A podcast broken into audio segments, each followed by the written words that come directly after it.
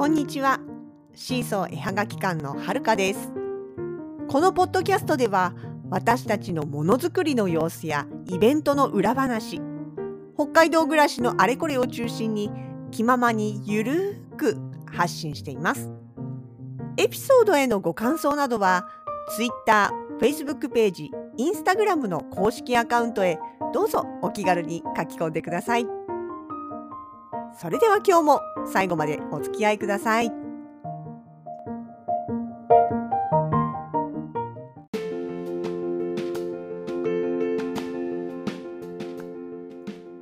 2023年2月の6日ですよね。昨日まで2日間白い恋人パークで開催の白い恋人パークでスノーマルシェに参加してまいりました。ちょうどね雪まつりが始まったしかもあの有観客の、えー、札幌雪まつりは実に3年ぶりというねえそんな久しぶりの雪まつりの日程の一番スタートにあたる2月の4日と5日の2日間です。まあ、もちろんあの白い恋人パークっていうのは札幌市の西区宮の沢にありましてで雪まつりのメイン会場となるのは札幌市中央区大通りの大通公園。ということで距離はもう全然離れてるんで全然会場との関連性は全くないんですけれどもただまあね雪まつりをきっかけに北海道の北国雪のシーズンを楽しみに来ようという観光のお客様も多いですから。ってなるとえー、観光のお客様のね、えー、ご来場の多い白い恋人パークも当然のようにまあ、お客様がねたくさんいらっしゃるという時期になります。でね本当実際どうなるかなと思ってちょっとドキドキしながら実際ねあの私たち白い恋人パークさんでイベントを出させてもらうようになったのって実はコロナになってからなんですよ。なのでコロナ前っていう白い恋人パークの姿を知らないんですね。なのでねまあだんだんだんだんこうそうそれこそ本当に去年もう一昨年か2021年の10月ぐらいからだいぶ旅行が解禁になってきてで徐々に徐々にお客様増えてきてね、え去年の秋なんかも結構増えてきてからのえ去年の12月か12月にも1回ね白恋でマルシェやった時に出させてもらっててその時もねわだいぶ観光のお客さん増えてきたなって思ったんですよ。でそれまでは、うん、2021年の10月頃以降はあの外国人のお客様はほとんどいなかったまだねあの国際線はまだ動いてなかったのでただあの国内線は動いてるということであ本州とかからのねお客様だいぶ増えてきたなって思ってたんです。したっけやっぱりね2022年の12月くらいの時にはだいぶ外国人観光客のお客様増えてきたなっていう感触があって久しぶりにこうね日本語以外の言語であの会話を会話をするというよりかはそういうの会話をしながらうちの作品を見てくれてる人たちが増えてきたという印象がありました。でもうでもそれでもまだ去年2022年度2年中は英語圏の方がほとんどだったんですよね。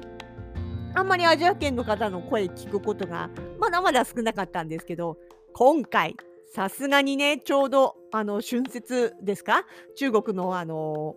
あの何ですかねあのお正月っていうかお正月って言っていいのかな？に当たる時期のお休みということもあってまあ今回はさすがに多かったですね。アジア圏の方と思われる言葉。まあ私正直あの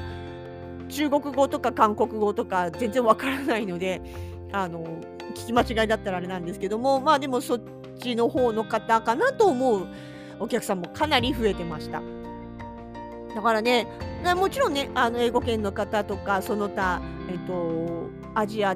とも違うよ、まあ、ヨーロッパというかいろいろその他各国の、ね、お客さん増えてきたなっていう印象はありましてね。皆さんすごいモコモコのあったかそうな格好をしながら雪国を楽しんでくれていたようです。そうっていうこともあってなのか今回はねあの面白い現象といいますかキャッシュレスのお支払いがすごい多かったんですよ。まあもちろんね看板出してるんだけれどもでだし、えっと、こっちもねあのお会計の時にねあのキャッシュはキャッシュレスサービスって聞くからまああキャッシュレスサービスあるんだっていうことであのあじゃああのカードにするわとかねあのそういう方ももちろん多いんですけれども、まあ、それ以上にというかね今まで以上にというかまあなんだろうな多かった。いやびっくりしました。あのね初日はね、うんと、現金とキャッシュレスの割合っていうのがキャッシュレスが8割を超えてるんですよ。初めてですねさすがに。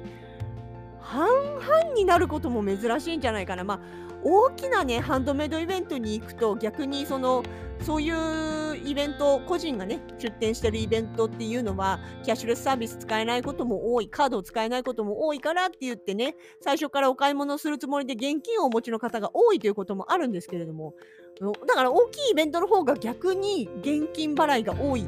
ていう印象もあるんですよね。まあ、最近それでもキャッシュレス増えましたけどね。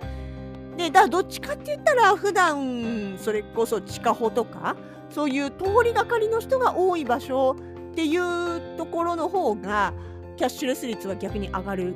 少額でもさほらなんだろうクレジットカードってなんか少額だと使いづらい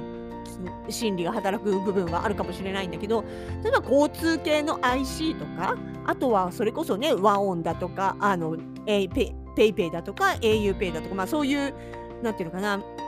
プリペイド式のタイプって言えばいいのかな？まあまあ、あれか、D 払いとかはプリペイドとは言わないけど、まあ、そういうやつだったら別に気軽にね、それこそ本当に、あの、少額でも全然使えるというか、ほらもう今コンビニだってさ、キャッシュレスサービス多いでしょう。セルフレジまでできちゃってますからね。っていうところで、その少額のお買い物にキャッシュレス使うっていうことに全然別になんていうのかな、違和感がなくなってきたっていうかね、まあ、そういうのもあってか、本当にポストカード1枚とかっていう方が逆に小銭よりもキャッシュレス出すっていう方の方がだいぶ増えてきてるなとは思いますね。まあそれでうちもだから、うん、あの使いますよってねあのご案内もしますし看板も出してるんですよね。でそうするとあなんだ使えるんだったらじゃあこっちがいいわとかねあだったらこれもちょっと一緒にみたいな感じで、まあ、あのお買い物をしやすくなってくれてるのかなとは思うんですが、まあでもでもでもですよ。それにしても8割超えは驚きましたね。おおおみたいな。いや、多いな、今日はと思ったんです。なんだけど、レジ閉めた後に見てみて、わおって。びっくりしました。さすがに2日目はね、あのそこまででもなくって、それでも計算してトータルで2日間で6割超えてましたから、半数以上どころかね、6割いったらね、だいぶじゃないですか？本当に。あのー、まあ、だからそれは、本当にあの、逆に商業施設、うん、違うな、観光客の多い施設ならではかなという気もします。ただね、ただですよ、あの12月の時ももちろん観光客の方多かったんだけれども、外国人の方多かったんだけれども、その時はね、意外と現金多かったんですよ。で特に、まあ、もしかしたらそのもうそろそろ帰りが近い、帰る日程が近い人たちが多かったのかもしれないんだけど、あの小銭をもうね、使っちゃいたいみたいな感じとかね、日本円現金残しててもしょうがないからあのカードとか使わないで現金を使いたいっていう方が12月の時は多かった印象なんですよ。むしろキャッシュレス使うのは日本人の方の方が多かった感じですね。の今回はもう全然関係なくですね観光外国の方日本の方関係なくキャッシュレス多かったうん、面白かったですね。さすがにここまでとはっていう感じ。もうね、あのー、あれもいろいろ、種類もいろいろですよ。それこそ PayPay とか楽天 Pay とかね、あと ID とか D 払いとか、で、と、Suica だったり、あの SAPICA はいない、 SAPICA はうち使えないか。Suica とか、そういう交通系だったりとか、あの、色、本当に様々でした。あの久しぶりにまた自分の携帯から WAON っていうのもねあったりとかね。チャリンとかね、うん、あれ Suica か。そう面白いですね。なんかね。まあでもねそれでなんだろうな。ほら旅先とかってさ現金持ってはいるけどなんかちょっと使わないで取っときたい時ってあるじゃないですか。あのよとかね予算しててこの分は使うつもりでいたけどよ余分に現金使っちゃうと後々何かの時困るなとかね特にまあ変な話地方の方行っちゃうとキャッシュレス使えないところも多かったりするからそういう時のために現金はなるべく残しておきたいっていうそういう感覚もわかるんです。だからねまあだったら使えるところではキャッシュレス使おうみたいなね感じになるのかなとも思いますしまあだからなんだろういろいろ使えるようにしといてよかったなっていうのは正直思いましたね。もうほら好きな方法で使ってもらえる方がいいじゃないですかお互いにね。っていうところでしたね。あとは何だろうな。いやでも今回そうそうスノーマルシェはえ物販だけじゃなかったんですよね。え私たちはいつもの2階のチュダーハウス2階無料スペースのえっ、ー、とところでやってたんですけどもそれ以外にワークショップの人たちがいましてねワークショップの人たちはあの4組かな？かなんかで、有料エリアでやったんですよ。あれ初めてじゃないかな？いや、わかんない。少なくとも私が知っている限りでは、有料エリアの方で、あの、なんだろうな、白い恋人パークさんがやるワークショップっていうのは昔からあるけれども、そうじゃなくって、私たちみたいな、その外部の人たちがそこでワークショップ、しかもその何人かね、まとまってマルシェの形でやるのは多分初めてだったと思うんですよね。まあ、ただ、あのね、で、しかも、こっちは無料エリア、向こうは有料エリアだから、様子見に行きたくても行けないんですよ。勝手に有料エリア入るわけにいかないしさ。有料エリアの人こっち遊びに来るかなと思ったら、後から聞いたら、いや、あの、出てったはいいけど、入れなくなると困るから見に行けなかったっつって、まあそっか、そりゃそうだねって言ってね。結局、同じマルシェにいながらにして、お互いにどんな風だったか全く様子がわからないというね、ちょっと面白い感じになってましたね。あとそうスノーマルシェの中にもう一つ中庭のキッチンカーっていうのもありましてねで中庭ってどこだろうと思ったら中庭っていうよりかはあの徒歩で入ってくる人たちの入り口入ってすぐのところですね。そこのスペースのところに、えー、キッチンカー来てました。私あのー、1個ですっごい気になったのがあって札幌あわあじゃあ北海道か。北海道あわおやきって書いてあるなんかあのフライヤーにねそれが載ってたんで泡って何？おやきおやきはきっと私があの昔知ってたあの長野県のお野菜野沢菜が入ってるおやきではなく私が知ってるところの今川焼きと似たような感じの、えー、やつなんだろうなと思いながらもでも泡って何 って思ってねすごい気になったわけですよ。ちょっとねあの 1, 2日目の日にあの出てらしたんでこうそっと抜け出して行かしてもらいました。でねあのタピオカ粉を使った生地に、まあ、の桜だとかきな粉だとかすごいいろいろなハイカラな感じのあんこを挟んでるお菓子なんです。で確かにまあ今川焼き風あんとおおやきみたいな感じの作りとしては作りなんですけれどもその生地の部分がねあの小麦粉じゃなくってタピオカ粉だっていうこととあとはその泡っていうのが何かと思ったら生地をね焼いてるあっていうか生地の形がね何て言えばいいんだろう本当に泡がうん泡？違うなピンポン玉くらいの丸いななんていうのかな玉がつながったような感じって言えばいいのかなあれなんだろうね私ね詳しくないんだよねなんかそうそうそう。でもそういう、なんだろう、クッションみたいな。クッションって言ったら美味しくなさそうやんな。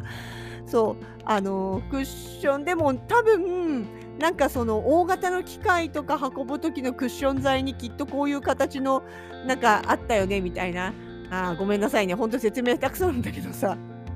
まあその、なんていうのかな。うんと、ワッフ、そうだな。ワッフルの生地の四角い網目の部分がピンポン玉みたいに膨らんでいる感じ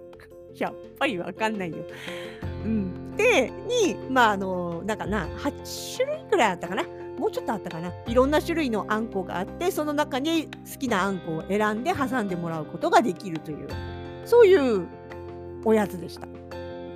でね、焼きたても美味しいんだけれども、冷めてからももっちもち、冷めるほど逆にもっちもちになって美味しいんですよみたいな感じで案内が書いてあって、で、まあ、実際私たちもイベントの途中で抜け出してちょっと買ってきたような感じなんで、その場では食べなかったんですよね。でも冷めても大丈夫みたいだったから、終わってから落ち着いていただこうと思いまして。で後からあのもういただいてその時はもうさすがに冷えてはいたんですが確かにもちもちでしためっちゃもちもちでしたすごい弾力ありましたでねあんこも美味しかったです。私がチョイスしたのは桜あんとずんだあん。またピンクと緑で映えるでしょ？いや狙ったわけじゃなくて好きだからなんだけどさ。そう。で食べたんですけどもあんこもねそんなに甘すぎず。でもすごいなんかあのね優しい香り。あのなんだろう。桜の香りとかも優しい感じでついててねああいいなって。またちょっと他のあんこでも試してみたいなって思いました。なんとね作ってたのは、えー、皮えっ、ー、とあど忘れしちゃった。ごめんなさい。えっとねかわいいきききなこじゃない。かわいいのところしか覚えてないんだよね。えっとねごめんなさいね。あかわいいカフェさんだ。そうそうそう。とね漢字で可能性の「か」にラブの「愛」にえっと井戸の「井」かで漢字で可愛いでカフェはもちろんカタカナなんですけどもっていうお店さんでどっかにお店あるんですか？って聞いたらあのキッチンカーのみであちこち回ってますっておっしゃってたんでまたどっかねそれこそイベントだったりとかどっかのお祭りだったりした時に会えるかなというふうに思ってます。あツイッター勝手にフォローしちゃったんできっとそこに情報が上がってくるんじゃないかと思っております。まあ、そんなね、えー、食べる楽しみも味わいつつのスノーマルシェでした。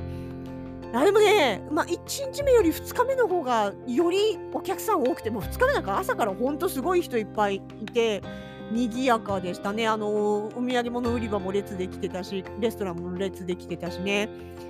まあだからなんだろうなその4 4日5日の2日間に限って言えばあの土曜日は遊んで日曜日には帰るっていうパターンは意外と少なかったのかもしれない。あのどっちかっていうと春節の連休じゃないけどまだまだ週明けてももうちょっと観光を楽しんでから帰るっていう方が多かったのかなっていうような人の動きでしたね。夕方まですごい人いましたしね。っていう感じでございました。まあ本当2日間賑やかに楽しく過ごさせてもらいました。ありがとうございます。さてその後なんですが私たち実はしばらくイベント出店がありません。4月の頭中旬ですね、えーと、10日過ぎからの週で、えー、地下法の申し込みをしているので多分そこのどこかで出ると思います。日付とか、まあ、あの確定はしてないんであれなんですけどね。おそらくそこで出ると思います。でその前は予定確定はないんですが一応ただね3月にちょっと委託のお話があるので多分そこは決まると思われます。とあと3月の末にも1件ねもしかしたら対面できるかもっていうところでまだ両方ともかもな状態でしてね。えなんで、えっと、もう次にお会いする時には間違いなくラインナップは春物になっていると思います。スノーシーズンも終わりですね3月になるとね。まあ、2月、3月、そうやってイベントがない分、ウェブの強化だとか、もう、あれですよ、冬の雪写真撮りに行くのは2月しかチャンスないですから、それでね、ちょっとどっか撮りに行って、どっかっていうか、まあ大体決まってますけど、撮りに行って、また新たなものをお届けできるように頑張りたいと思っております。ので、えー、来年のスノーマルシェにはおお目見えするっていうか、来年スノーマルシェやるって別にそんな話があるわけじゃ全然ないんだけど、まあ、来年のね、冬に向けて、もう今から準備をしていきたいと思います。はい、そんな感じの2日間過ごさせてもらいました。え次にまたどこかでお会いできるのを楽しみにしております。どうもありがとうございます。